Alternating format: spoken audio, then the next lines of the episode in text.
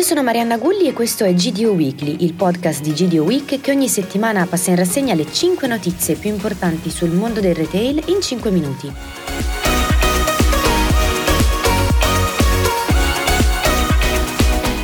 GS1 Italy torna sul non food con il suo osservatorio ed evidenzia la penetrazione in Italia del settore profumerie che sfiora il 45%, una categoria che quindi viene acquistata in maniera massiccia dopo abbigliamento e calzature, articoli per la casa e libri. I consumatori preferiscono acquistare gli articoli di profumeria nei negozi specializzati anche se apprezzano la presenza della categoria sia in GDO sia online. La scelta ricade sul negozio specializzato soprattutto per quanto riguarda le promozioni e per l'ampio assortimento che solo il negozio specializzato riesce a offrire.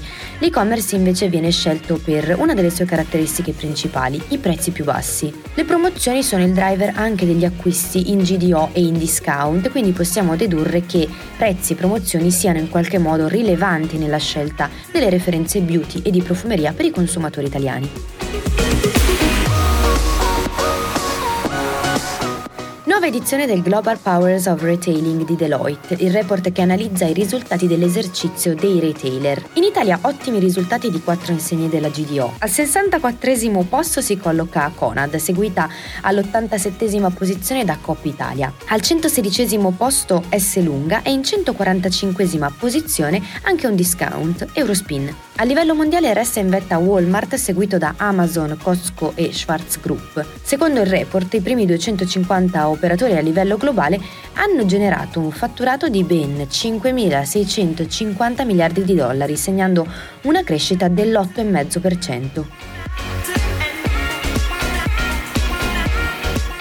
Si è appena chiusa la fiera Euroshop a Düsseldorf, l'appuntamento triennale per fare il punto sulle innovazioni e sulle tecnologie che stanno trasformando il mondo del retail. Sul nostro sito trovate la sezione GDO Weekly con tutti i video e le novità di prodotto e servizio che abbiamo scoperto in fiera, dalle nuove frontiere dello shop fitting ai sistemi di refrigerazione più efficienti dal punto di vista energetico ma anche etichette elettroniche, dispositivi di cassa, telecamere, sensori e bilance sempre più integrati in un ecosistema che permette di tenere sotto controllo il negozio e ottimizzarne la gestione attraverso sistemi di intelligenza artificiale e machine learning, senza dimenticare la sperimentazione nella nuova dimensione del metaverso.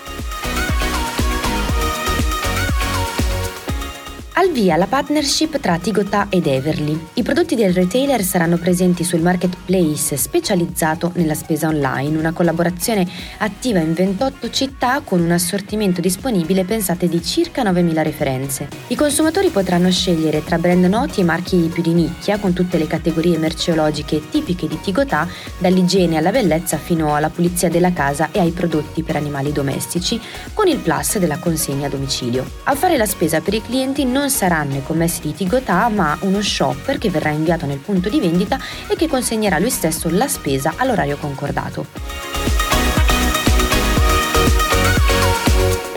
Arca Planet, l'insegna specializzata nell'universo pet che ha acquisito in tempi recenti gran parte dei negozi Maxi Zoo, prosegue nella sua corsa all'espansione della rete. In Sicilia infatti il gruppo ha assorbito 18 punti di vendita a insegna Max Casa che saranno riconvertiti entro aprile. Qui è prevista l'integrazione dei 50 dipendenti di Max Casa, a cui verrà effettuata una formazione specifica grazie al piano di Arca Planet Academy. Con questo nuovo progresso Arca Planet pensate raggiunge quota 520 20 punti di vendita in Italia. Passiamo alle due notizie dalle nostre riviste, su Markup parliamo dei big del retail statunitense, su Freshpoint Magazine invece il Fresh Talk su Cibus Connecting Italy. Io come sempre vi ringrazio per l'ascolto, alla prossima puntata.